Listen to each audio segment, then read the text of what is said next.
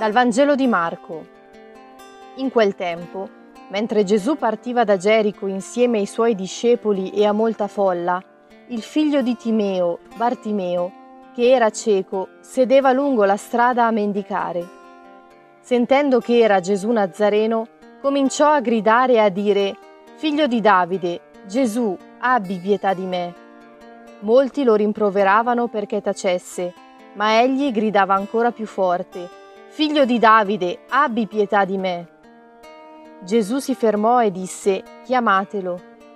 Chiamarono il cieco dicendogli, Coraggio, alzati, ti chiama.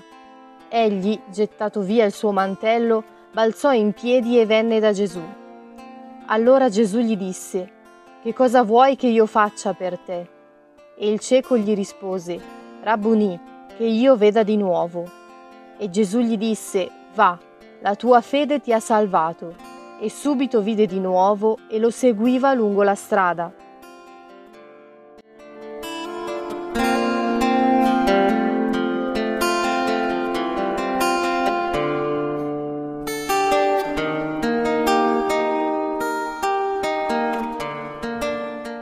È così, ogni volta che ascolto la parola di Dio, che prego, che mi metto al cospetto di Dio, so devo ricordare che mi dovrò scoprire un po' stupido e un po' storto.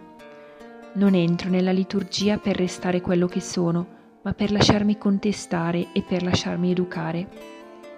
Questa frase, scritta da Don Fabio Rosini, mi interroga molto su come vivo la mia spiritualità, se è fonte di crescita, di cambiamento e arricchimento, o semplicemente un rimando di come già sono, o peggio una sorta di autocompatimento.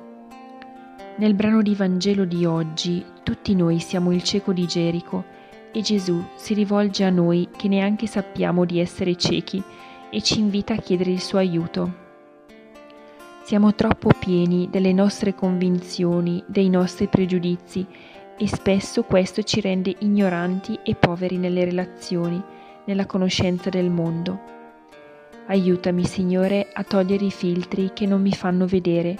Voglio farmi plasmare dalla tua parola. Oggi mi sento un po' storta e stupida. Prendo consapevolezza di questo e chiedo a Dio di condurmi sulla strada della comprensione, della compassione e del perdono.